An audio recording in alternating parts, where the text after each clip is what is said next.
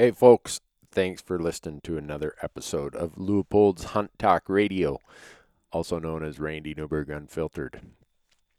We're, uh, I'm going to make a little noise here. We are doing something, or I'm doing something really strange today. I've never done this before. I am sitting out in the mountains of New Mexico waiting on my hunting buddies and my camera guy to return. And since it doesn't look like they're going to get here for quite a while, I decided I'm going to do my own podcast.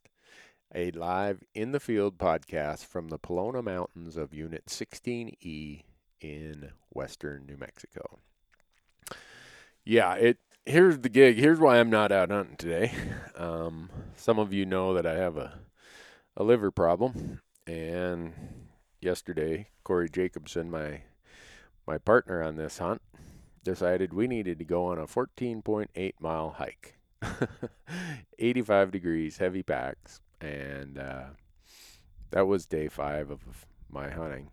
And if you hear a little wind noise, uh, this this podcast isn't going to be perfect because I'm sitting here uh, trying to be in the, the quietest place possible. You might hear some mosquitoes buzzing, some wind, some ATVs drive by, whatever. But so anyhow, the long hike yesterday uh, did my liver in.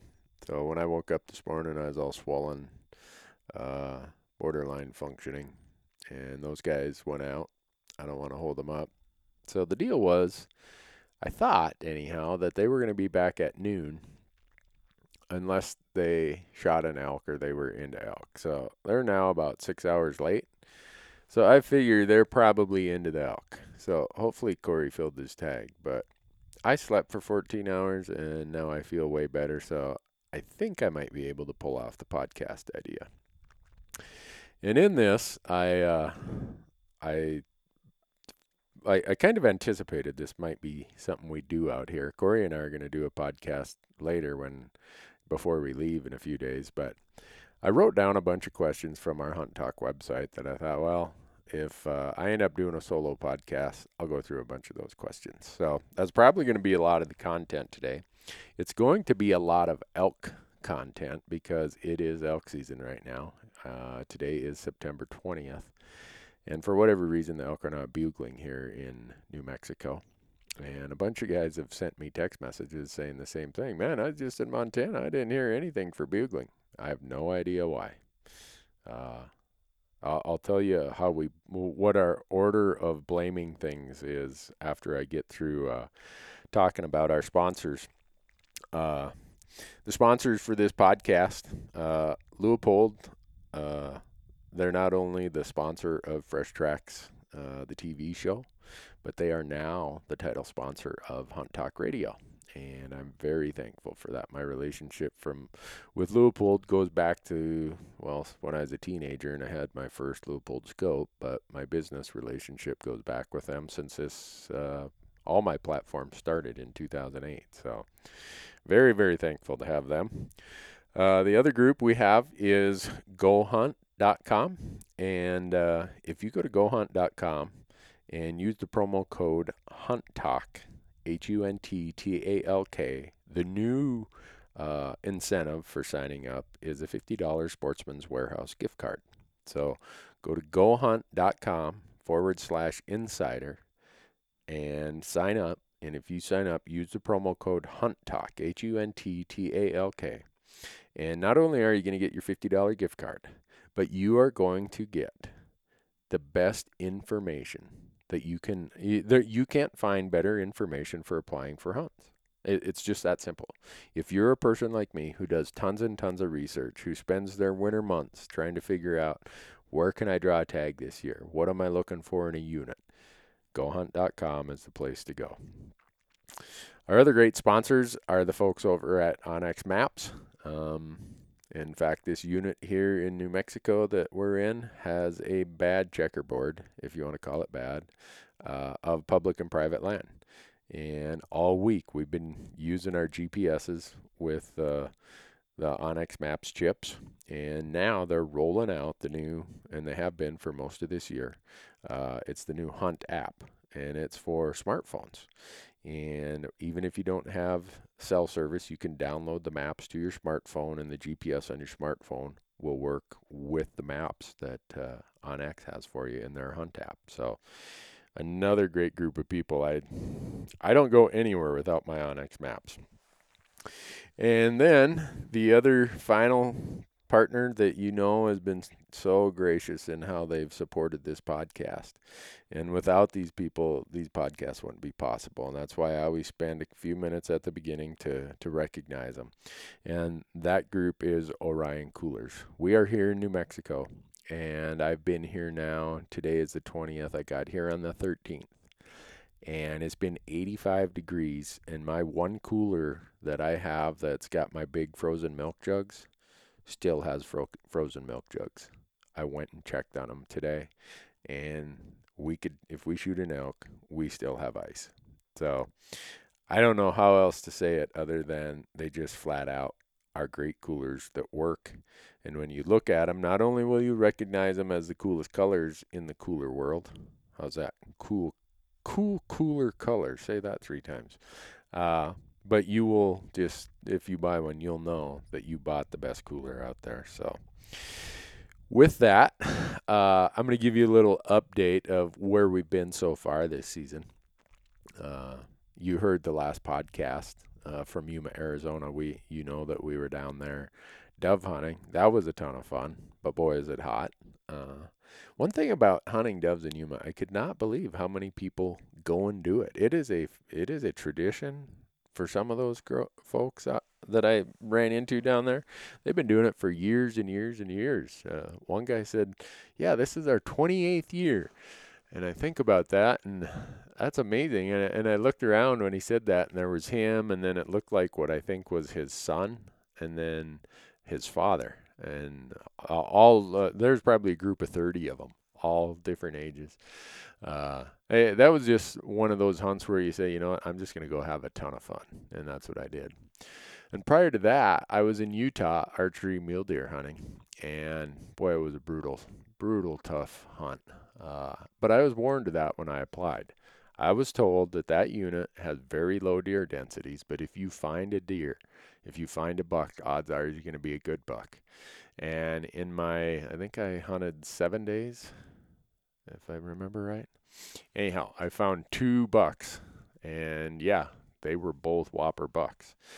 And you'll have to watch to see what happened. Uh, I can't spill all the beans or the network. if I sit here and tell everything that happened, the network's going to say, well, why do you even put these on TV then if you told everybody what the final outcome was? So that's what we've been doing so far.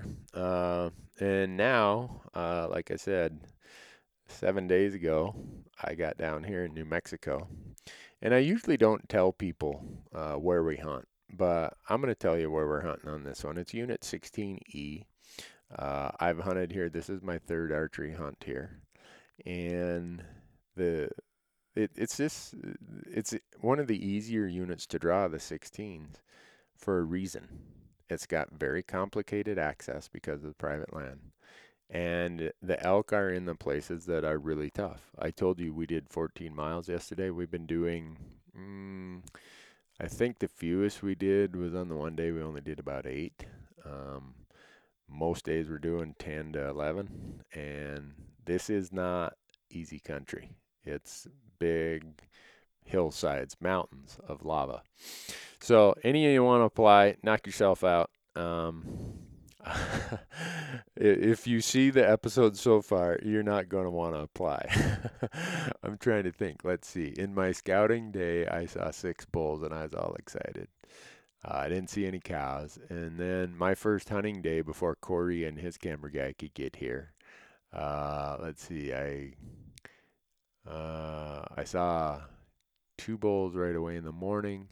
I called in a bull that I that came in silent. I didn't know he came in silent and then I bumped a group of cows, and that was it for that day. And then the first day Corey got here, uh, we just boy did we go on a long hike. Um, and that evening, the best encounter we've had so far of this entire hunt.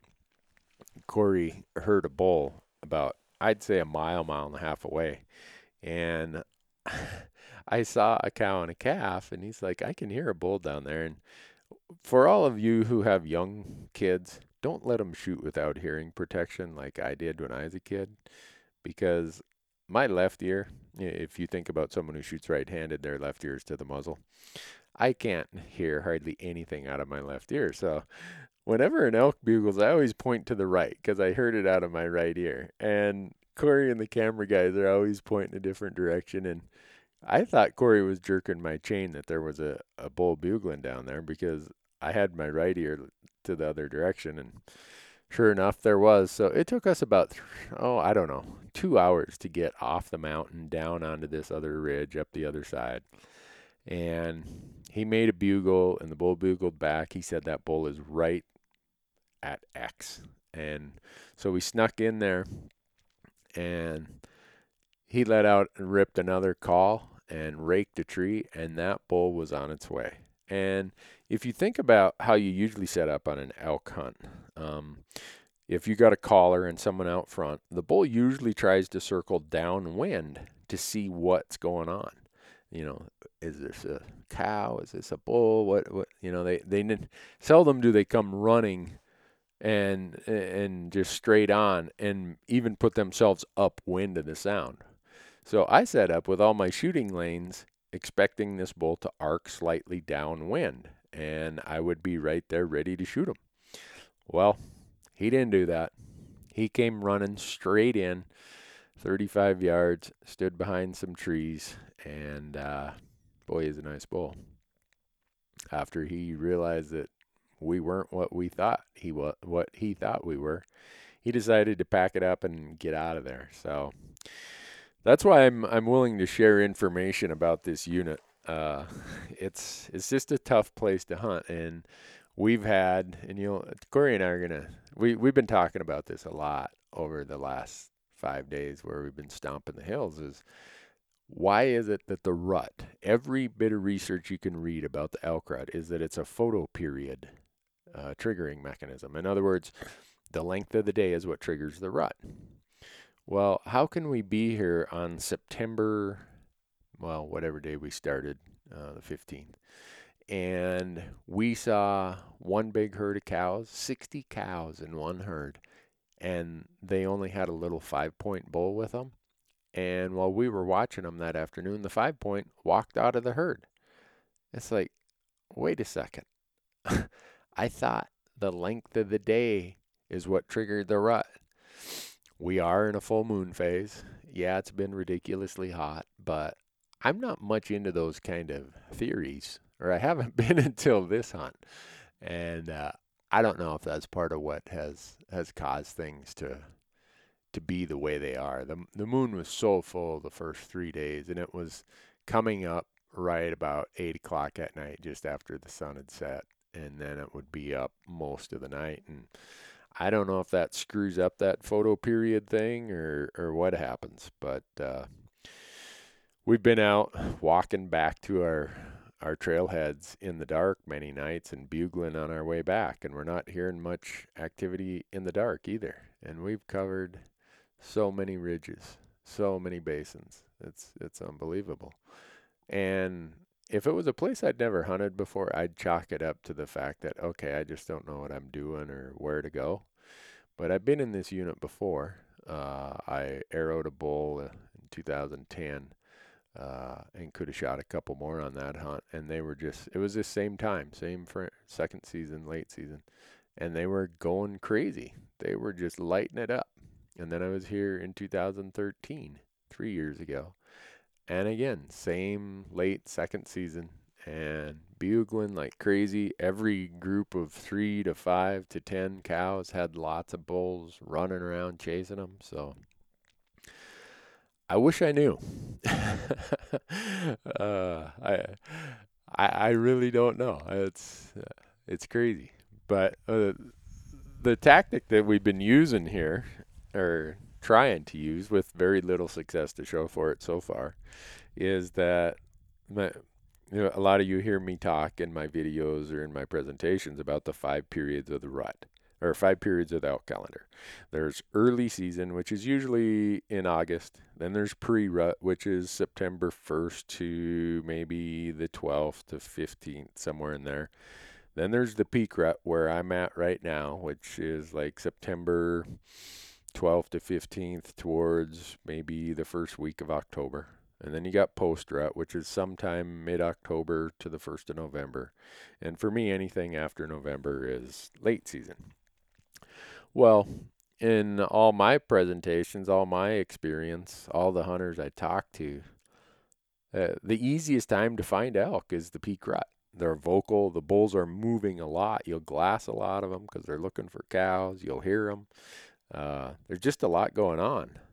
But I'm embarrassed to say that for a guy who supposedly is is uh, the guy who should know this stuff, I'm I'm swinging and missing a lot here, and uh, there's feed everywhere. That's one of the crazy things. So the normal pattern for peak rut is to find bulls. You got to find cows because the primary need during the peak rut is breeding.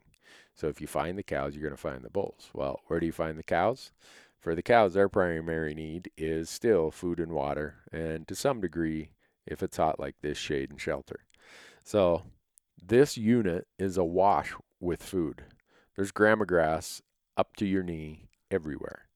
So you really can't locate, okay, I know there's this little patch of feed here, this kind of feed there. The entire unit is loaded with feed. So that's hard to pinpoint them with.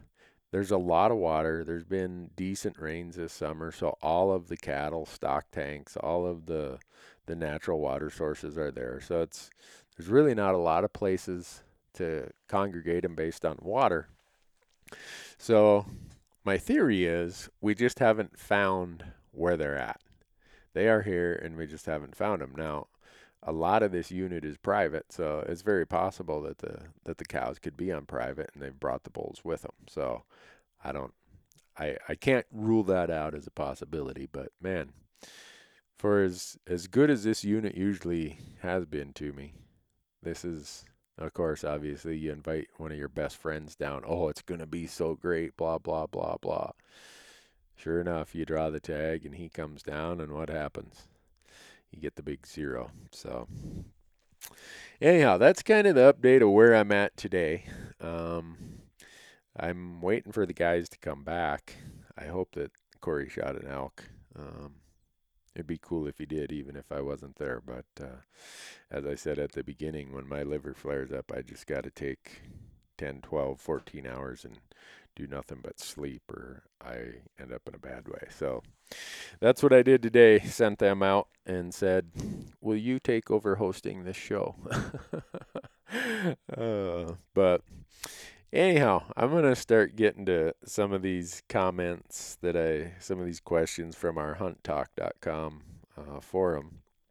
Uh, a bunch of people, as always, send in really, really cool questions, and a lot of them are equipment related. And I, I'll apologize that I really don't get into the equipment discussions. And the reason is that you see me use what I use on the TV show. You you maybe read about what I use. If you read any of our stuff out on Hunt Talk, you see who sponsors these platforms. And I've come to my decisions on equipment through trial and error.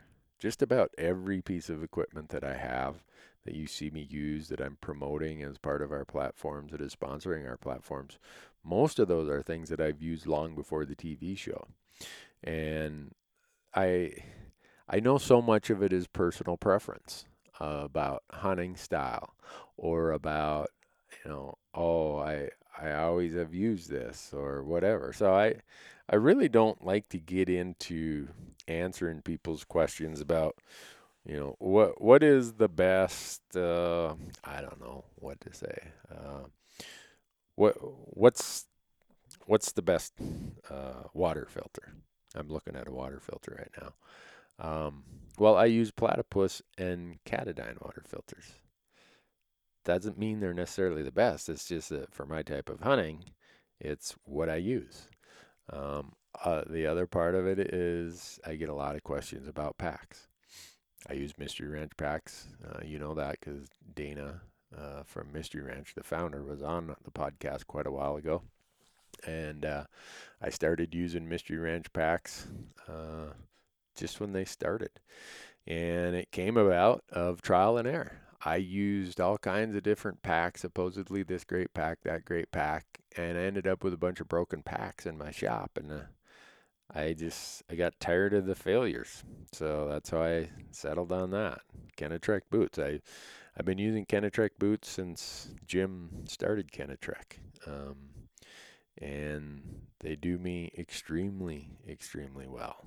Uh, so I, I could go on and on about all those, but for those of you who have sent questions about equipment and asked why don't I use or why don't I talk about this on the podcast or will you tell me more about this equipment or that equipment? Uh, to me, uh, equipment is very much a function of what your hunting style is. Some people aren't into backpack hunting, some are. Um, some people are into, you know, guided hunting or whatever and so they don't need maybe some of the things I need or some people like long range shooting and so they're going to use something different than I use. So that's for those of you who sent in the the equipment uh, questions and the fact that I've overlooked them. Uh, that's why. It's it's not because equipment isn't important. It's just that I think over the course of time you'll settle on your own equipment of what you find is useful and helpful. So that said, um, I pulled out a, an older question that was out there, and the reason I'm going to get to it first is because it asks about do I worry about moon phases in selecting my hunts? And I thought that with the struggles we've had during a full moon phase here in New Mexico, that'd be a really good question to talk about. And maybe I should save it for the podcast I do with Corey here in a few days. But for me personally, I have to go and hunt no matter what the moon phase is, no matter what the weather is, because for the TV show, I have to get, I have to deliver 10 episodes, which usually takes anywhere from 10 to 12 hunts per year. And uh, sorry if you hear some noise. There's an ATV driving by my camp here. And uh, this guy must road hunt. This is like the eighth time he's driven by this afternoon. I I'm not sure what the deal is here. The other day on the mountain, we heard some elk down below us, and some guys came driving by, and they were piggybacked on their ATV, and uh, one guy's driving, the other guy's sitting slightly above him, and he's got his bow at the ready. Like, what's the deal, dude? you gonna just drive on by and sloosh one, or what the heck? But anyhow, back to moon phases. Uh, because I have to do uh, as many hunts as, as are required to get the TV show done, I don't pay any attention to moon phase. I just apply for tags.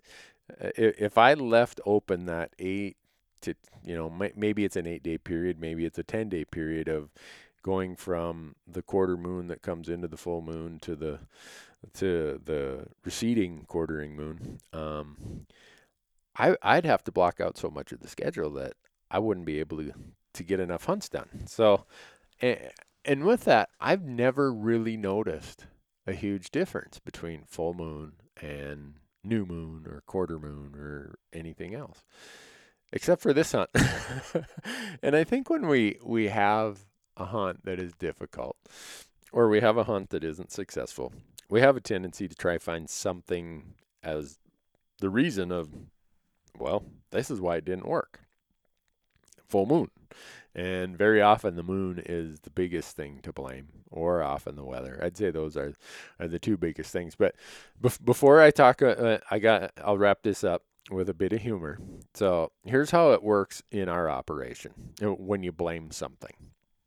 And you you all know that I'm an equal opportunity abuser, an equal opportunity supporter when it comes to politics. I'm I don't really care about parties, but this this answer that that we have for what caused our problems has a little bit of politics to it, and it's all out of good humor. So, but uh, if something goes wrong on a hunt with us, the first person you blame is the camera guy. It's always the camera guy's fault. And there might be an opportunity where the camera guy is not around, so you can't blame him. So if you're hunting a place like Montana, Idaho, or Wyoming, and you you, you you're in an endemic wolf area, then if if it's not the camera guy's fault, then it's always the wolves' fault. anyway i always laugh. So so my tongue is firmly in cheek here when I say this. Uh, and if you're hunting a place without wolves and your camera guy wasn't around, you couldn't blame him. Then you have the default blame of all things, according to a lot of people in my family, and that's Obamacare. So I'm about ready to blame this bad elk hunt, uh, the struggles we're having, on Obamacare.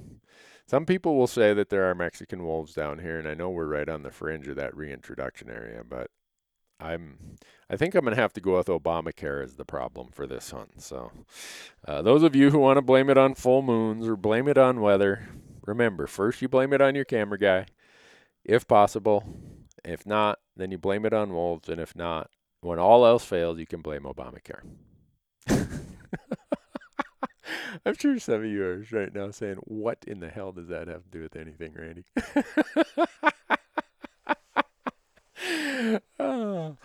but anyhow, that's that's my thoughts on moon phases. I I don't pay any attention to it.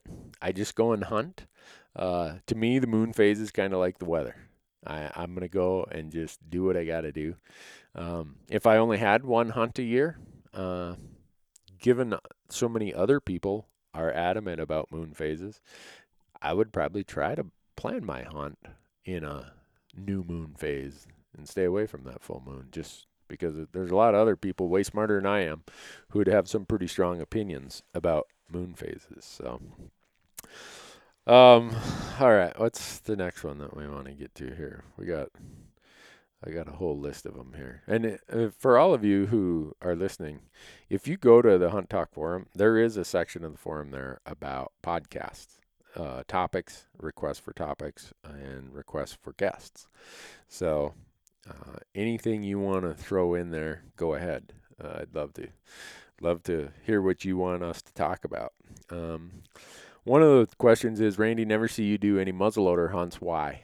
Um, well, it's a function of a few things, and I hope I haven't answered this question on the podcast previously. Uh, if I have, bear with me. I'm going to answer it again. But the muzzleloader hunts uh, the don't really fit into what what we've promised to deliver to our sponsors uh, and to our audience. And I know that a lot of people are passionate about muzzleloader hunting. Uh, every state has really different and quirky rules about muzzleloaders. Some states you can't use uh, scope. Some you can. Some states you can't use powder or sabots. There's there's just all kinds of things. So uh, it's it's a complicated area. If we if you were going to do multiple states uh, muzzleloader hunting because of the intricacies of the rules, um, I think that would be very difficult to to stay on top of all that. But the other part is we tell our sponsors, uh, and I think our audience has come to and expect this that we're going to deliver seven to eight rifle hunts, all Western big game, and two to three archery hunts, all Western big game. So it's nothing against muzzleloader hunting. I actually own a muzzleloader, and uh, I've shot a few deer with it, but it just it never is is something that fits into our gig, and uh, I I understand the passion for it. Uh, there's times when I'd like to say, "Gee, I'd like to come hunt elk in muzzleloader season when they're bugling instead of a rifle season, or I'd like to hunt deer with a, a muzzleloader in the rut instead of a rifle out of the rut." So that that's part of why we don't do that, um, and uh, might not be the answer that, that you want to hear, but it's it's just why we don't do muzzleloader hunts. Um, there's a, a we myself and the, the camera guys, we were talking about this the other day, and it, it was a question someone wrote and asked, "What's my opinion upon the about the use of drones?" Because it is so easy now to buy one of these little drones that I think you can get them for thousand, twelve hundred bucks, and I ran into some guys last year who they said, "Oh, uh, it's so easy to scout. We just drive up to Trailhead Park, fly the drone over, and look and see if there's nothing there. Well, then we go." And I'm thinking, "Whoa." I'd never thought about that, but I can see where that abuse would be there. And in the last year, a lot of states have passed laws against the use of drones or unmanned aircraft, I think is the term that they use. And for me, I have to get public land film permits. So if I'm going to hunt and film on BLM land, they have to issue me a permit. The federal government, uh, uh, the Forest Service, not the federal government, which is a part of the federal government, the U.S. Forest Service issues me a permit to do the same. And now most of their permits have language in there exclusively banning us from using drones. Uh, and that's fine. I'm good with that. So, my opinion about drones is like everything. There are people that are going to use it to, uh, uh, or uh, let's just put it this way its application in hunting is going to result in cutting corners, if you want to call it that, or using technology to their advantage to a point where there's some gray line out there, some some point where we call it fair chase versus not fair chase, ethical versus not ethical, whatever term you want to put to it. Um, and drones are just another one of those pieces of technology. And I I can see where the abuse with drones could be significant. Uh, I just think about uh, I helped a, a sheep hunt in the Missouri Breaks of Montana. And if we would have had a drone, we could have flown a drone into every drainage and looked without having to hike those ugly, steep, nasty breaks. To me, that's not what sheep hunting is about. You know, that, to me now hunting at that point has become nothing more than a video game. And I know some people say, well, I want to kill the biggest animal in the least amount of time with the least amount of effort. Well, if that's what you want to do, knock yourself out. But uh, don't expect me to show up and testify on your behalf when the public hearing is held for the use of unmanned aircraft. And and I know the backcountry hunters and anglers have been uh, pretty active. Their state chapters uh, in getting some rules changed about the use of drones and unmanned aircraft for uh, for hunting purposes. So I I'm not sure the person who sent in that question if if they are for drones or against drones, but uh, my opinion is I think you should be able to use a drone as long as you don't have a tag for that unit, as long as you're not helping somebody have a tag for that unit. Uh, if you're doing anything related to hunting, you shouldn't be allowed to use a drone. Let's just put it that way. Uh, I mean, Arizona, they've got restrictions on when you can fly if you have a tag. Uh, so it's like all things, you know, people are going to push the limits and they're going to push the limits and do things that cause regulations to get adopted. And I think the prohibition on the use of drones is is a helpful one for for the sake of hunting because let's face it um, that's just it's just the way it is it, it, you know we we as humans have a tendency to want to have the the easiest shortcut, the easiest path from A to B. But hunting has always been a self-regulated activity. We have passed our own rules. All the rules related to what we kind of call fair chase, what we kind of call ethics. Those were imposed by hunters. We have imposed them on ourselves. So when it comes to something like drones, expect the hunting community itself to stand forward and say, we're going to make this change. So, um, another question, and I don't know if I should even get into this, but I'm going to. Uh, and I don't even know the people's names because I haven't seen the video, but there was a video that was put out there uh, about a guy spearing a bear. Uh, I think it was in Canada, and filmed it.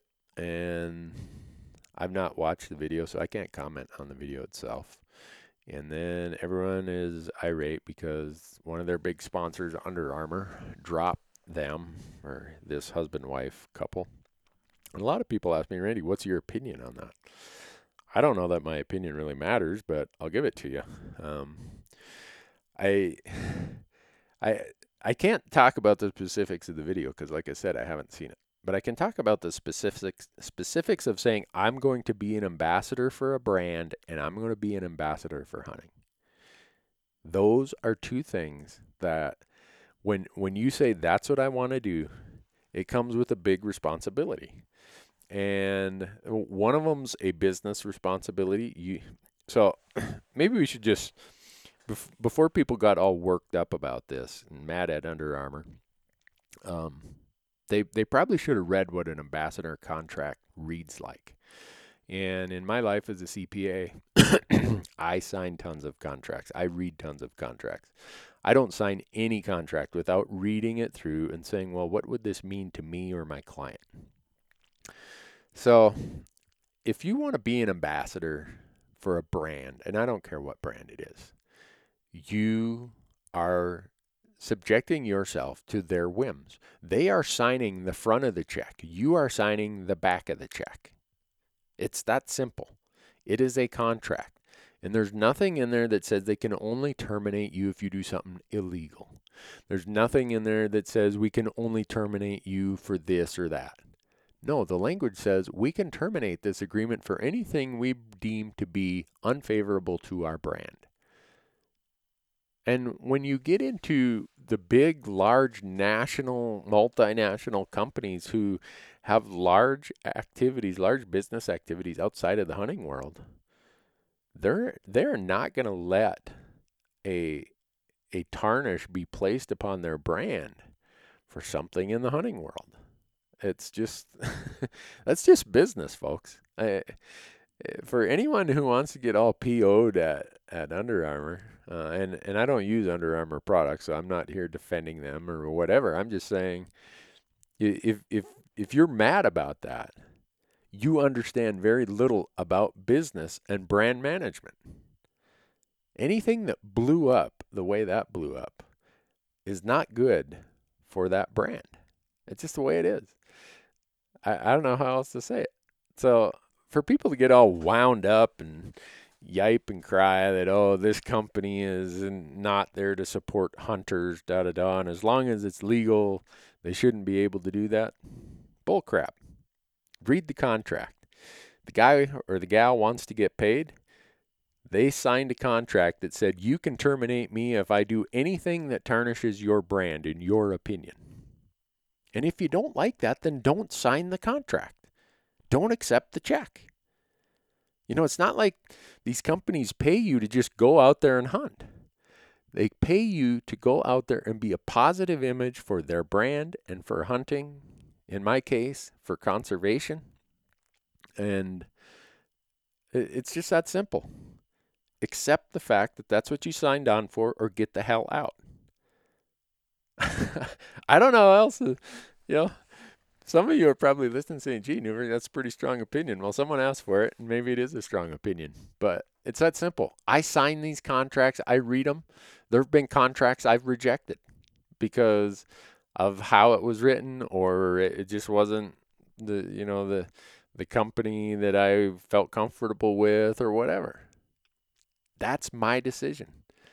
Every company I work with, I am absolutely comfortable with. I am passionate about them. And the contracts reflect that. If I wasn't comfortable with it, I shouldn't sign the deal and I shouldn't take the money. It's that simple. And then we get to the issue of hunting. Uh, you know, I said part of it's a business issue and part of it's a hunting image issue. Again, I haven't seen the seen the uh, uh, video, so I can't make a comment on it. But I can make a comment on the fact that if it created that big of a shitstorm, uh, and, and I'll tell you how I can measure how big of a storm it blew up. Uh, I have an Alaska black bear hunting video on the, on my YouTube channel, and since this whole big fiasco with the the couple from Canada, my Alaska black bear hunting video has its views have went through the roof, and its comments have went from being mostly positive to being mostly negative. Now a lot of people are searching or somehow my videos got put into SEO and indexed along with his vi- with that video wherever it got shared. Um, and so I know it reached a lot of people in the non-hunting world, and it didn't reach it negatively, um, or it didn't reach it positively. And I don't really care about the 10 or 12 or whatever percent who are considered anti-hunters. They they you know, that's almost a a faith-based belief system that they have, and we're never going to change that. No more than you're going to convince my grandma that she shouldn't have been a Methodist. But it's the other people in between. And if we do something that creates that big of a storm, that big of a stir, and I've not read anything about that video that was po- that put hunting in a positive light. Nothing. Zero. I've heard some defenses of it that, oh, it was legal, so it should be okay. Bullshit. Just because it's legal doesn't mean it needs to be promoted across media platforms as the image of hunting. It just, I don't agree with it. Some people might call me out and say, well, too bad for you. Um, yeah, too bad for me. But that's just how I, I spend my whole life trying to be an ambassador for hunting. So I take the issue pretty seriously. And if people are doing things that do not put hunting in a favorable light, and again, like I said, I, am gauging this based on the negative comments across the bigger media, not based on the video I've not yet seen. That in itself tells me that we need to rethink some of the messaging we do. And you guys have heard me talk about that on podcasts with so many people about the message we are putting out there. And uh, anyhow, that's that's a long ramble. Sorry to spend that much time answering one simple question about what's my opinion on it. My opinion on it is if you don't if you don't want to be beholden to somebody, don't sign their contract and don't take their money. Um, that's pretty simple. Um, which of these next ones should I go through? Oh, one one question is when is Uncle Larry going to be on another TV show? Uh, that's funny. My Uncle Larry, Larry Stickler, uh, he's been on many episodes, and and they are some of our highest rated episodes. And I don't know why it is because it's not like we shoot big animals when when he and I go together. Uh, we sure have a ton of fun, and maybe that comes across well uh, on video. I, I I'm not sure.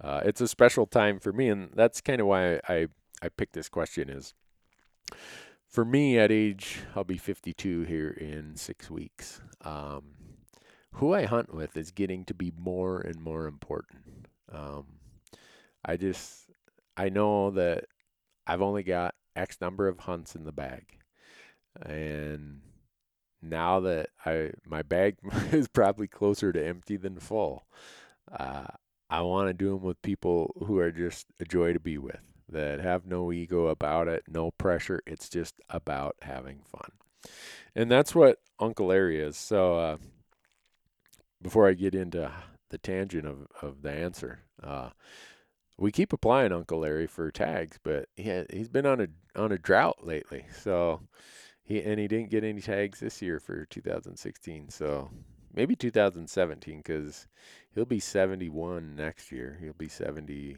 in about two weeks, 10 days. He'll be 70, and he's been fighting uh, lymphoma. He's been on experimental chemo for a long time, uh, and uh, it's just important for me that we, he and I, get to go on another hunt, and so that that gets to uh, yeah, I, the the reason the the question is valid is gets to why Corey and I are on this hunt together. Uh, every year, I get lots and lots of invitations to go and hunt with people, uh, be part of this media group that's doing a hunt, or be part of you know this outfit that's doing a hunt and and it's not that I don't want to go and hunt with those folks. Uh, it's just that I only have limited time, and so I'm gonna pick and choose hunts with people who I just have a blast with, and and I think when we talk about our hunting buddies, you know, when you say, "Yeah, this is one of my hunting pals" or "one of my hunting buddies," to me that's like a level of friendship that's above, "Oh, this is one of my coworkers," or "Oh, this is some guy I went to school with." No, when you say this is my hunting buddy, that's like, it's just it's a higher level of. Uh, uh, I guess, uh, recognition or appreciation for who, what that person's values are, how they behave. Um, at least to me, it is. And the, coming on this hunt with Corey, we did a hunt last year. We, we'd talked about doing a hunt for years and finally did one last year and now again this year. And we're already conniving about what we're going to do for next year and this hunt isn't even over with. But I, I think it just, it's important for me anyhow at this point in my life to, that my hunting be all about having fun and you might even see me shoot a raghorn on this hunt if the chance happens, just because it would be fun. Eh, I, I, I have I've reached a point now in my life that I don't really care about size of anything. I mean, yeah, don't get me wrong. If two elk are standing there, I'm shooting the bigger one. Uh, but I, I don't know. It's this it seems like it's happened over the last two or three years where I've went from kind of being pretty intense about my hunting to now my hunting is just soaking up every minute of every hunt, every sunset, every sunrise, and knowing that someday I'm going to be relegated to my front porch in the rocking chair drinking coffee. And I want to be able to say, you know what? I gave it all the fun I could get out of it. I took from it every lesson, every experience, and hopefully I gave back as much as I took from it. But so I know that's a kind of a tangent to the question of when is Uncle Larry going to be on there, but I, I, think it touches on an important point uh, that we we've all had somebody in our life who left us too soon, um, and there are still people in our lives who are here who if you do nothing this year that that is super special commit yourself to at least one weekend of taking somebody close to you hunting who you've been saying for too many years now yeah yeah let's go do that someday. Yeah let's go do that someday. Well someday doesn't always get here. I've lost two close friends this year already both of them in their 50s and uh, you just you never know when that someday is not going to be available. So if you can find somebody who's dear to you and make this year be that someday. And if if you do that, then this podcast will be worth its worth its while. So Oh boy. what else do we want to talk about here on this list? Um, some of you have been sending in a lot of political comments la- or questions lately. One is who am I voting for? Well, I never say who I'm voting for because then it implies I'm with one party or the other and I'm not. Um, and I yeah, I end up voting for somebody one way or the other and someone might say, "Well, that means you're with this party or that party." Uh, a lot of times if you looked at my ballot, it would probably be I don't know. It, there'd be a few curveballs in there. Let's just put it that way. Um, and uh, with it being a political election year, and you've heard me say this on the podcast before, just because you go and vote on November 8th, I, yeah, I think it's the 8th, 7th, whatever it is, that first Tuesday in November. um, that's not your only time that you exercise your advocacy for wildlife and for hunting. In fact, that's just one day out of 365. So, as much as it's an election year, and I, I wish I could get rid of Facebook during election years. It's just it's out of hand. but I I don't view my voting as the only time I involve myself in the process. In fact, it's one day out of a year that I involve myself in the process.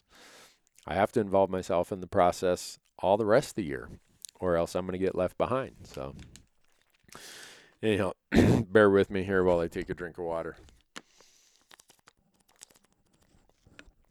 Uh, that's the downside of doing these solo podcasts, is you end up doing all the talking, and uh, kind of wears your throat out. But the as it being a uh, political year, an election year, I'm sure every one of you cannot wait until political ads are off your TV and that you quit getting calls from political action campaigns and all the other stupid stuff. I I'm about ready to turn my phone off, get rid of my email, get rid of everything until after November.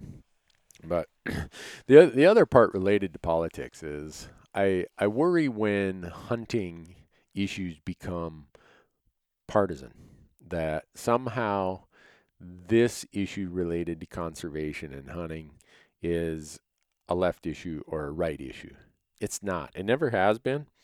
Um, and I don't know if this is right or not, but my observation is that some of the things related to hunting go to a, how closely connected that person and their constituents are to the natural world. And in some respects, that becomes a little bit of an urban rural discussion because there are hunting issues that any rural Democrat would be on our side, but yet an urban Republican would probably not. And that's just the reality of them trying to be, well, some would say, no, that's them wanting to save their butt and get reelected. Uh, a more diplomatic way would be to say, no, that's somebody trying to represent their constituents. Point is, I would say if you are in a rural area, you're probably you're you're more accessible to the natural world. Uh, you probably have some friends who are in, if you aren't yourself, in activities that result in the food supply and the death of animals, whether it's farming, whether it's ranching, whether it's commercial fishing, uh, you know, whatever it might be. And so your connection there probably gives you more open mindedness towards the activity of hunting. Those people in highly urbanized areas don't. Uh, and this is just a fact, and and I don't mean it against urbanites and create a an, a rural versus urban battle or, or or tags, dividing lines. but let's face it, we are a product of our environment. Our opinions are built upon our life experiences.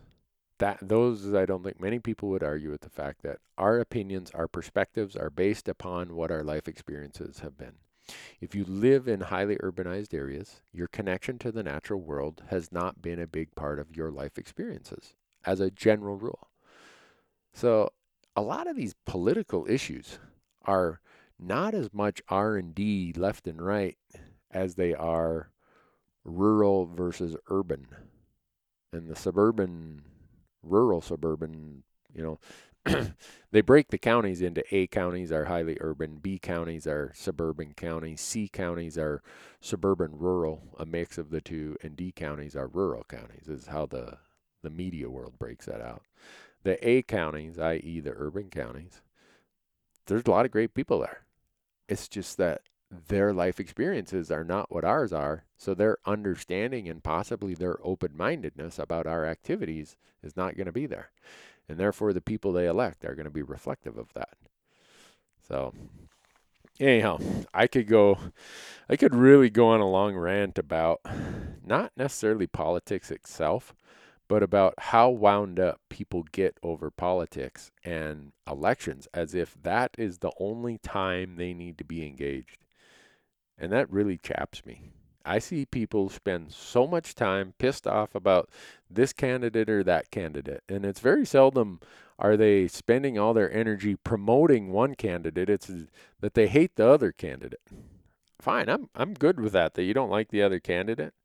But if you spent as much time weeping, wailing, moaning, and crybabying about candidate A, B, C, D, E, or F, and you use that time to write letters or emails, to attend public hearings, to to weigh in on uh, public uh, issues related to hunting, it'd be a way better use of your time. Way better use. I don't think I don't think hunting was ready for social media. I look at what shows up on social media in the hunting world. I hate it. I, I hate I hate having a Facebook page because it's become so negative. It's become so every day is a bad day. Every you know, it's all about reposting this problem and and I don't know, maybe because I subscribe to the theory that when you wake up every morning, If you think it's going to be a good day or a bad day, you're probably right. So I wake up every morning and say it's going to be a good day. And I'm just about 99.9% of the time I'm right. And I think some people wake up and say, I'm going to Facebook to make sure it's a bad day today. uh, I don't know. I'm I'm getting so far out on a tangent here. I, I can't even believe I'm I'm doing this, but I I would just ask all of you who and I understand being passionate about topics, being passionate about things, and that's okay. But save some of that passion for hunting, save some of it for conservation, save some of it for public lands issues because those are important issues for not just us today, but generations down the road. And those of us who who were the beneficiaries of our predecessors, those predecessors, they put a lot of time into conservation, into volunteerism, into other things. They didn't make it a political partisan issue. And uh, that's, I'm always trying to stiff arm the idea that our hunting issues are, are partisan issues. Uh, I, I don't buy into that. And I think it's a very dangerous path to go down. Uh, and, and the reason I think it is, is if we make it a partisan issue, here's what the future would look like. We're going to go and find some group that is sympathetic to just our cause. Well, if it, they're sympathetic to just your cause and not other causes, they're probably in a minority. And if you are the minority in any political body, the odds are you're not going to get much done. And the other side at times is going to look at your issues, i.e., hunting, and say, you know what? A way to get even with them is to go after one of their pet issues, hunting. So we need to be, uh, I guess, smart enough to craft messages, craft policy that all sides of the aisle understand its importance and its value. And if we can't do that, then maybe we're uh, we're not working hard enough, or maybe we're not thinking hard enough. So. Oh boy. Wonder how many people got mad with those comments. I'm going to give you a fake email. email to blank, blank, blank. no, you can email it to contact at randynewberg.com. My wife manages all my emails. So when I'm on the road like this, that poor woman, she deserves a raise. Since she works for free, she definitely deserves a raise. But uh, she handles all of that stuff for me. So if I just made you mad, send an email to contact at randynewberg.com.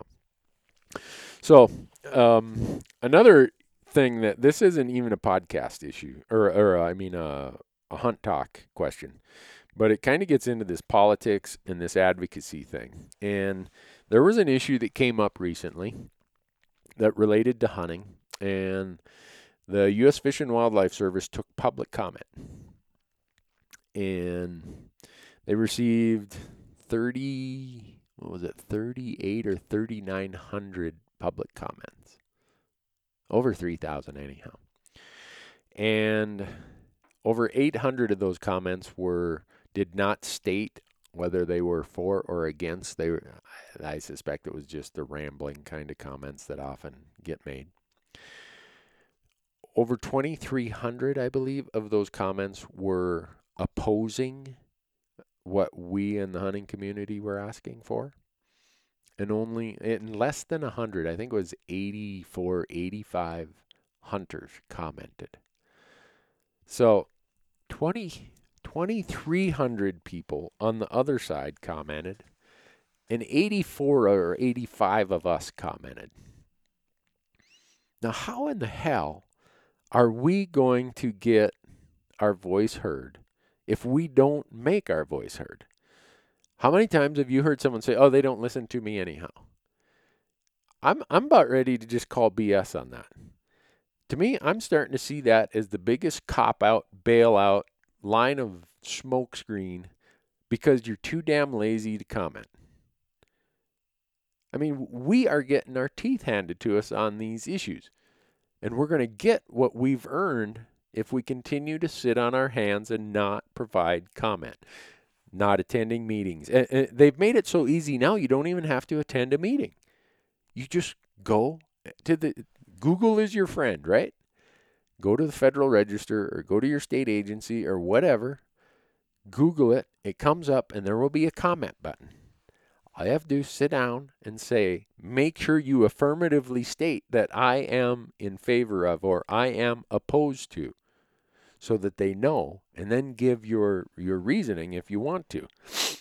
But for us to get whooped that bad, I I, I don't know. I don't want to I guess make make one the results of one comment period the the, the what would I say the the manner in which everything happens. I mean, maybe there's other comment periods where our voice is heard better. But to me, it shows what I, I've been worried about is that a lot of people want to complain about it. They'll go out on Facebook after the decision is made and say, oh, look at this, blah, blah, blah. And then you say, well, did you comment? Well, no, I didn't know, uh, blah, blah. Well, these agency people have to listen to the comments. And guess what? They got 2,300 comments against our issue and only 80 some comments in favor of our issue. What are they going to do? They're going to do what the overwhelming majority of people asked.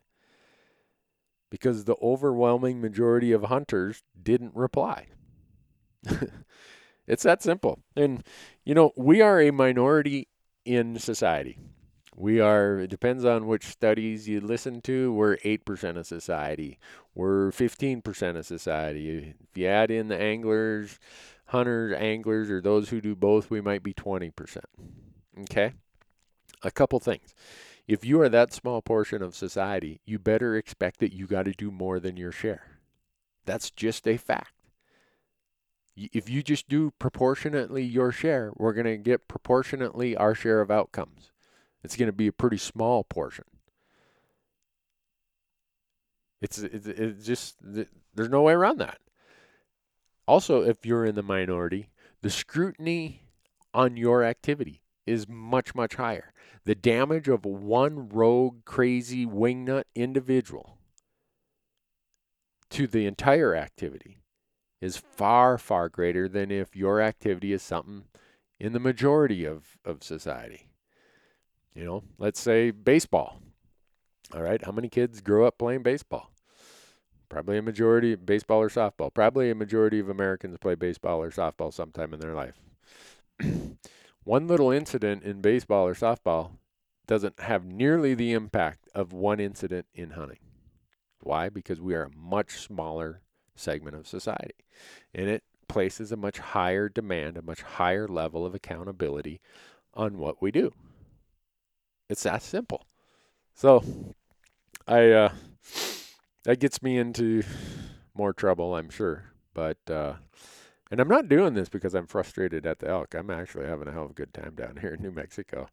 But uh, some of these days when I have lots of road time, like when you drive 1,300 miles, your mind starts thinking through a lot of this stuff, and and maybe I I'm saying it, and I should just keep my mouth shut. But I I worry that we in the hunting world are are letting some things slip through our fingers and some will say, oh, it's death by a thousand cuts. It's this, it's that.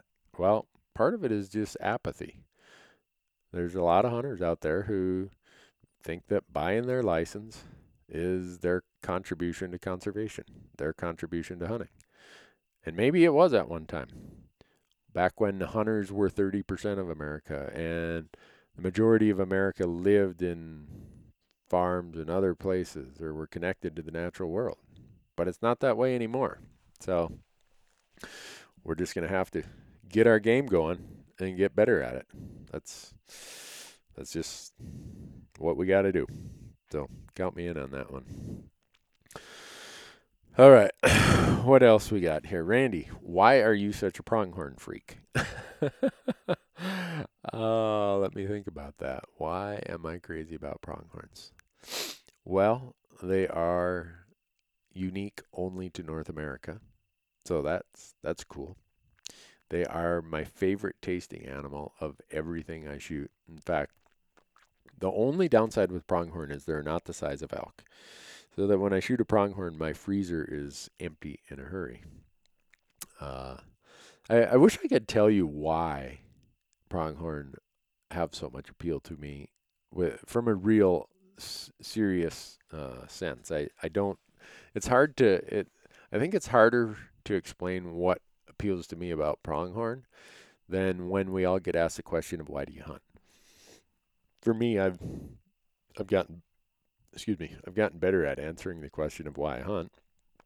I've done three YouTube videos about why I hunt. Food, conservation, connection to the natural world are my three main reasons for hunting.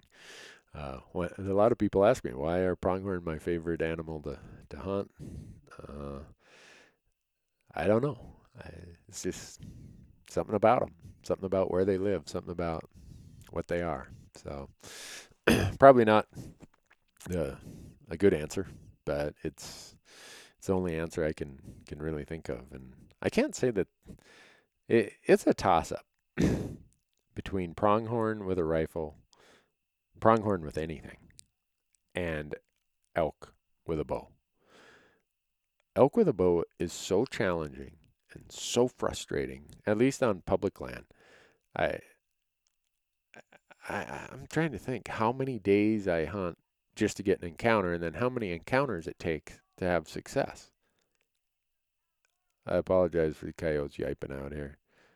I can hear some coyotes. I don't know if they're coming through on the mic, but anyway, I, th- I think that's part of why uh, archery elk is so exciting, so appealing, so intriguing. Is it's a lot of work. At least the public land self-guided hunts that I do, they are they're tough.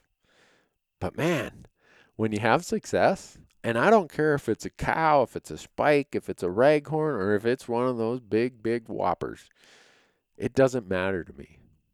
I I think that public land archery elk hunting and, and just well, I mean, we get to hunt them with a bow when they're bugling, so that there's something about standing there in the dark waiting for the sun to come up and hearing that noise. And I don't care if it's right below you and it causes your body to vibrate or if it's a mile away and you got to go over th- two ridges and wear yourself out to get there. There is something about archery elk hunting that just is it's everyone needs to experience it. Let's let's just put it that way. And uh, I I wish I could ask all of you what your favorite species is to hunt and why because I'd be interested to know. It'd be interesting if someone ever did a study or survey about uh, what what people's hunting tendencies or preferences are and why. Maybe it's out there and I haven't read it or haven't found it, but I think it'd be interesting. Here, here's an interesting one. So, a guy stops me the other day, and and I'd be interested to know what any of the listeners think about this. and uh, he said, "You know what? Someone with a big website like you, you know what you need to do? You need to start a voluntary harvest system, uh, animal harvest system on your website." I'm like, "Well, why would people do that?"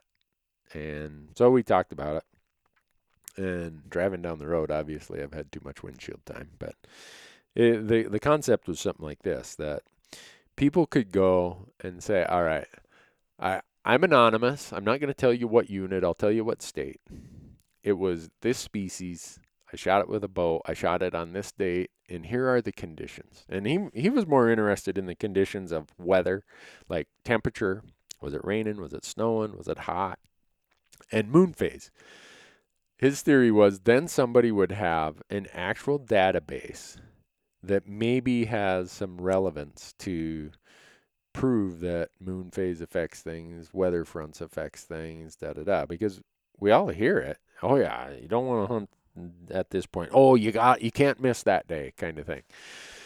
And uh, I thought about that. I'm like, hmm, that'd be an interesting thing. I wonder if anyone's done it out there. If, someone has done that out there and you know about it, a voluntary, uh, anonymous uh, game reporting website, let me know. Um, I think it'd be kind of cool if we had that data out there. Uh, but I think it would only be valid if the non successful hunters also went and reported, because uh, then we we if only successful hunters reported, I think it might skew the data a little bit. Um, it'd be helpful to know about unsuccessful hunters, but anyhow, that I'm not sure how that uh, interaction got in my head what, for, from the last topic that I was talking about. But I think that would be something that'd be kind of cool if if it could be done. Uh, probably be useful. I and in my mind, because I'm a, I'm live in the West and I do mostly Western hunting, uh, I'd be interested to know about it specifically for elk, um, because I, I if there is one animal I hunt that's more affected by conditions or their behaviors and patterns are more affected by conditions, I think it's elk. Uh, those of you who are whitetail nuts, uh, you probably maybe there is a place out there in the whitetail world. I'm just not dialed in or tuned in on that to know well enough. But the whitetail guys, they, if not a public database, certainly their own notes. Uh, a lot of those guys keep copious notes about every item about every day they they sit in the stand. So, all right, I wonder how many more questions we can get to here. Okay, this one, Randy, where do I find quiet rain gear? uh, answer: If you want absolute waterproof rain gear, it will not be breathable, and it will not be quiet. Think about it. There is no fabric in the world that can be 100% waterproof unless it's a PVC type thing. Well, the PVC type stuff, like the commercial fishermen wear, go walk around in the woods with that on. See how quiet that is or how noisy that is. Uh, and uh, then also see how well it breathes when you walk up a mountain. And and I think you'll your answer will will come become pretty obvious. There there is no absolute waterproof rain gear out there. There is stuff that I mean, you guys know I use Sitka gear. Sitka has some amazing rain gear that is the, the best I've found. That is uh, a a mix of breathable. It it still cannot be 100% waterproof. Um, I've been in some pretty nasty downpours in it, and I've stayed very dry and I've hiked around in it, and it's kept me allowed the the moisture and perspiration to go through the the Gore-Tex liners. But I I think a lot of people are are looking for the dream item that that doesn't exist out there, and I'm surprised how many questions I get about rain gear. Uh, and maybe it, it surprises me because I I hunt in pretty arid areas in the west, and maybe a lot of people have to hunt in the rain more than I do. But and I'm kind of spoiled from that respect maybe not spoiled.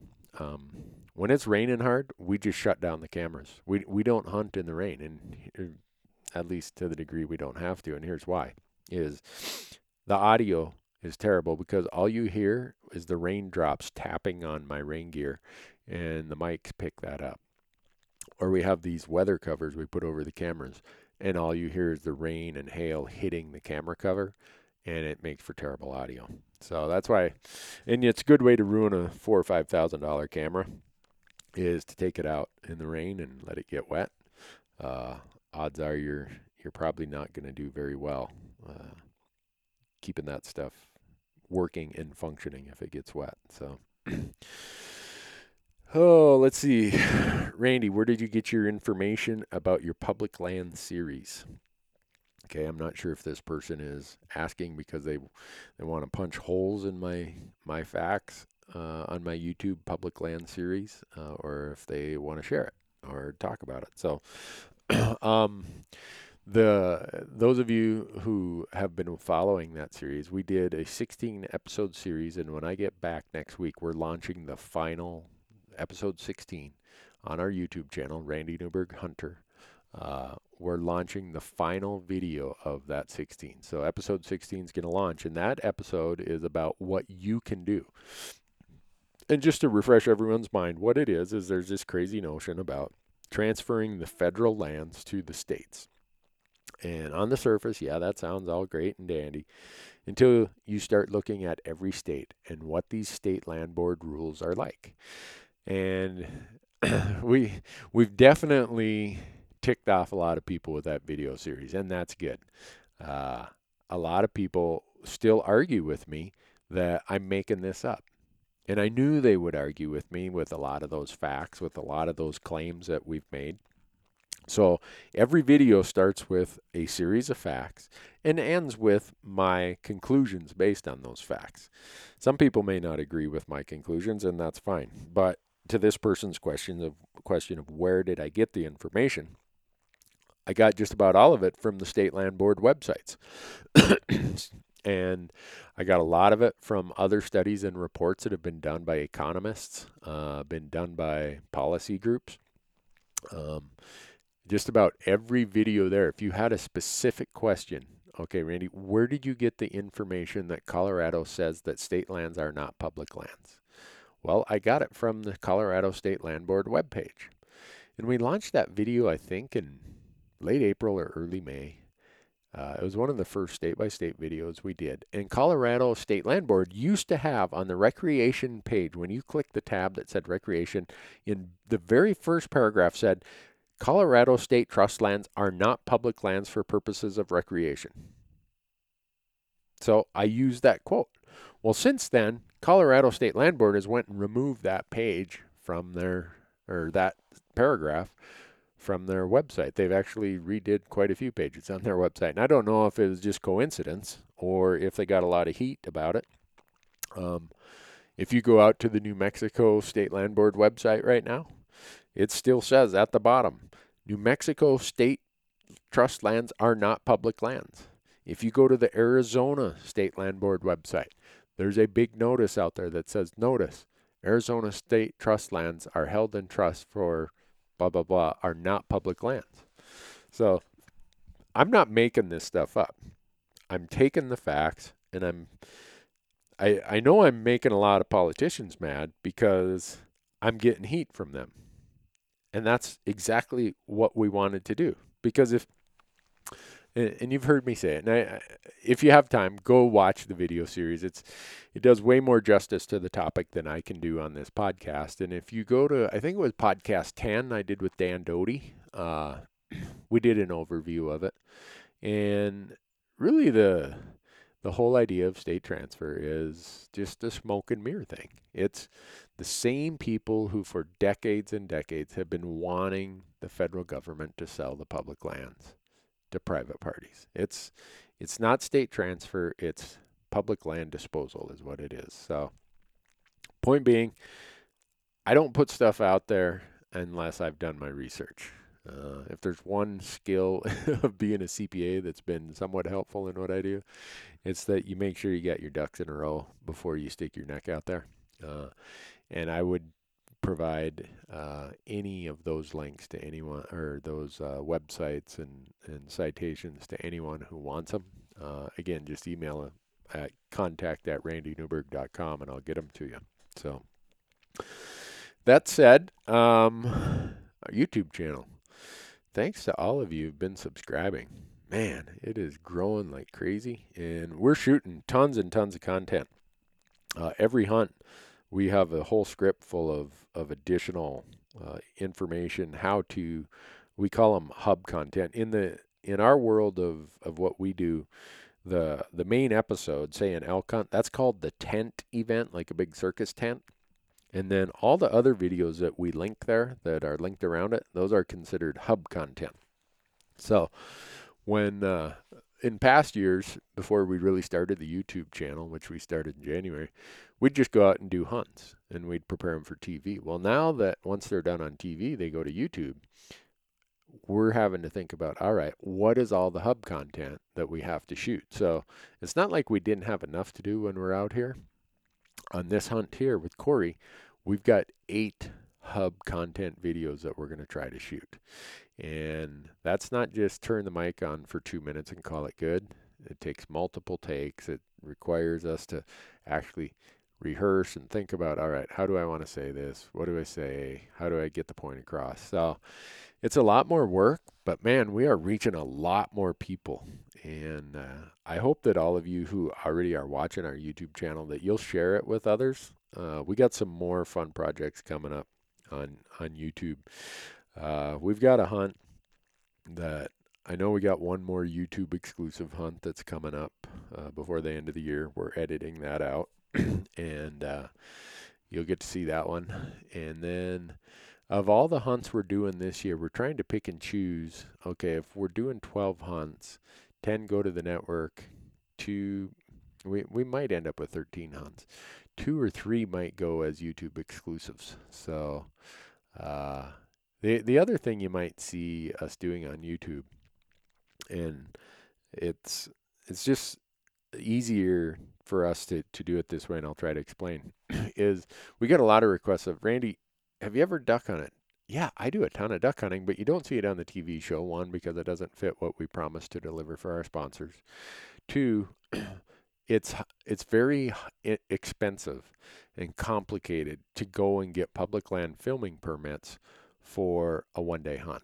So I'll use an example. The Forest Service and the BLM, their rate is between $150 a day and $250 a day. Their application fee is anywhere from $100 to $300. So let's say I was going to go do a one-day hunt on BLM. Well, I might have $250 of an application fee and I might have $250 for that day use fee. So I got $500 tied up in just one day of a hunt. So I I've stayed away from doing those kind of things. Um, and if I do some of them for YouTube, and we'll definitely tell people, oh, hey, guess what? I'm at a friend's place, or I'm, I'm this or that. And we'll be doing it not to tell them about the location, and we won't be doing it to tell them about, oh, this is an opportunity for you, because we focus on public land self guided adventures. But in order for us to film some of the how to and some of the tips, techniques, tactics, sometimes we might have to go to a, a private place that not that not we're you know again it's not like we're going to pay a bunch of money. It's just someone i know hey can i come to your place? Can i film this?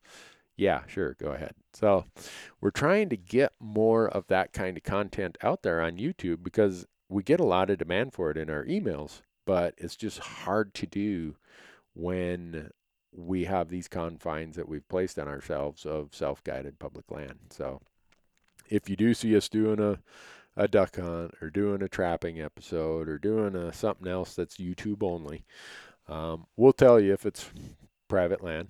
Um, and if it is private land, it's just because the logistics, the cost, and the fact that it's instructional, uh, not an adventure. You know, not like, hey, you can come here and every one of you can hunt ducks on this piece of private land. No, it won't be about that. It'll be talking about, you know, something in what we do for duck hunting or something we do for coyote hunting. I mean, I do a lot of predator hunting, and just about all my predator hunting is on private land, just because I have relationships with people, uh, and it's probably half private, half public. So anyhow, uh, a little bit of an explanation about why we have some complications in what we do, and it's just about all related to film permits. Um, there, there was a bill in Congress, and it's still sitting there. It still hasn't passed. I think this is the fourth year in a row now it's been in Congress, where if you're a crew of less than five, a film crew of less than five, you would be able to buy an annual license. I think the fee, suggested fee, is $500 a year and then you could go and film on any federal lands and not have to worry about all this permit stuff because in addition to the cost uh, the other part of the, that I failed to mention about when we go do some of these tips and tactics things, uh, these small one day shoots, is it also takes usually 60 to 90 days to get the permit uh, turned around. And, you know, if, if we come up with an idea I can't wait 60 to 90 days to go and do it. Oh, let's go do this about this issue related to snowstorm. Well, in 60 to 90 days, I might not have a snowstorm to to have as the topic about this animal behavior or whatever. So anyhow, that's that's more stuff we're going to be doing with YouTube. Um, we're we have a bunch of old episodes that never made it to TV. They're just sitting on the editing, as they say, the editing room floor. Um, we're thinking about taking some of those uh, and throwing them on YouTube also. Um, and like the podcast, we always ask for requests of topics on this podcast. If you have ideas or thoughts of what you'd want us to do with YouTube as far as content, whether it's instructional, whether it's this kind of hunt, that kind of hunt, uh, let us know. Uh, because we're we're very flexible. We're small, nimble. Uh, we can we can do a lot of things that are very specific to what we hear people want to want to watch. So, last question, I think, and uh, this one is it's an easy one to answer because it's coming up. is Randy, what does your bucket list look like? Well, my bucket list is kind of weird. Uh, it had I'll, I'll tell you what's on that bucket list, and I can't necessarily say what's in what priority of order. Uh, mountain caribou is on that bucket list. Uh, Coues deer, as they as we incorrectly call them, they're really pronounced cows deer. Uh, Roosevelt elk and Columbia blacktail. If if I had to put a bucket list together, those would probably be my at the at the very top. And the difficulty I'm going to have is when you travel as much as I do, I have a deal with my wife that if I'm hunting, I'm going to be filming because it's not fair to her that I'd go somewhere hunting, be gone even more, uh, and not not be filming. So the mountain caribou one, it's been on my list for so long, but the only place you can do it is in Canada. And as a non-resident alien, you have to hire a guide. So I don't know. That might never get off my bucket list. Uh, unfortunate, but just part of what I've chosen to do here with the TV show. So, um, the and the reason I said this one's a pretty easy one to answer is the Coues deer is going to get off my bucket list, at least as far as hunting them in January. I'm going to Arizona, and uh, a lot of you may not know that Arizona, a lot of their units are over-the-counter archery for for mule deer and a lot of the Coues deer units are over the counter archery in January. So I'm going to go do that. Maybe shoot a few quail. Uh, get out of the cold Montana winter for a week. And it's going to take a big, big stroke of luck for me to get that Coues deer off my bucket list. But at least as far as hunting them, uh, that that'll I can say, yeah, I've really seriously hunted them. But let's face it, the odds of a killing a Coues deer, archery Coues deer, very, very slim. Then you add to the fact that I've never hunted them before, so it's going to be a learning experience for me. and then you add to the fact that I'm going to be uh, in the company of a, at least one, maybe two camera guys. so all of a sudden, I've uh, I've stacked a really tough deck, uh, stacked it against me even harder. So, and as far as the the uh, Columbia blacktail and the Roosevelt elk, I got to get those off my bucket list. I I've seen some guys hunt Columbia blacktail when it snows in in November in Oregon and Washington, and I don't know what weather events cause those to be snow instead of rain, but man, it looks like a ton of fun to go hunt Columbia blacktails in November when they're rutting in the snow. I'm I'm not sure why, but it just something that appeals to me. And the coloring and markings and the antler color of Columbia blacktail just really um, really strike me. I had uh, as of you know last year, last August, I took an item off my bucket list, and that was Sitka blacktail. So, but my fear is much like Sitka blacktail. Once I take it off, quote unquote, the bucket list, it now becomes on my becomes very high on my want to do it again list. I want to go back and hunt Sitka blacktails in the worst way. So maybe I'll get to do that next year. I don't know. But anyhow, everyone has a bucket list. I'm, I'm always interested when I talk to people about what's on their bucket list and why it's on their bucket list. And Roosevelt elk, as far as why that's on my bucket list, there's just something about the the thick, dense you know, green, mossy, wet, damp, rainy forest country that they live in in the coastal areas. And the fact that they grow funky looking antlers. Their antlers usually have like this red cedar color to them. And they're massive. Not not necessarily the antlers. The antlers are heavy, but their body size are huge compared to our Rocky Mountains. So that's just eh, I don't know. Somehow, some way, I want to get those off.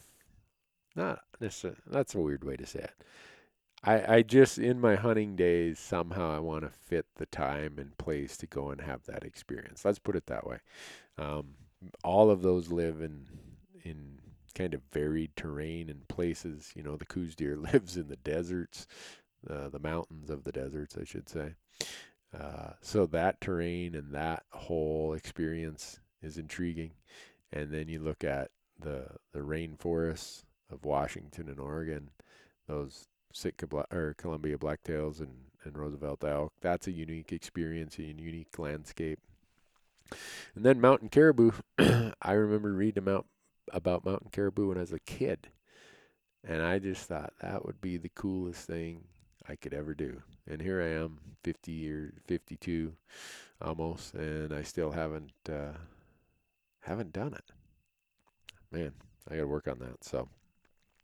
Anyhow, folks, I'm sorry to, to drag you along and keep you going. Uh, those are just a few of the questions, and I know I went off on some tangents. Uh, the crew still has not showed up, and we're an hour and a half from when we started this thing, so I'm not sure uh, if they got lost, if they shot an elk, or what the deal is, but uh, we'll uh, we'll be able to tell you when Corey gets on. We're going to put a headset on him here in the next couple days, Corey Jacobson and I and we're going to do another podcast while we're down here and I'll be able to report at that time if on the day Randy took off did Corey kill his elk. So anyhow folks, thanks for listening. Appreciate it. Happy hunting.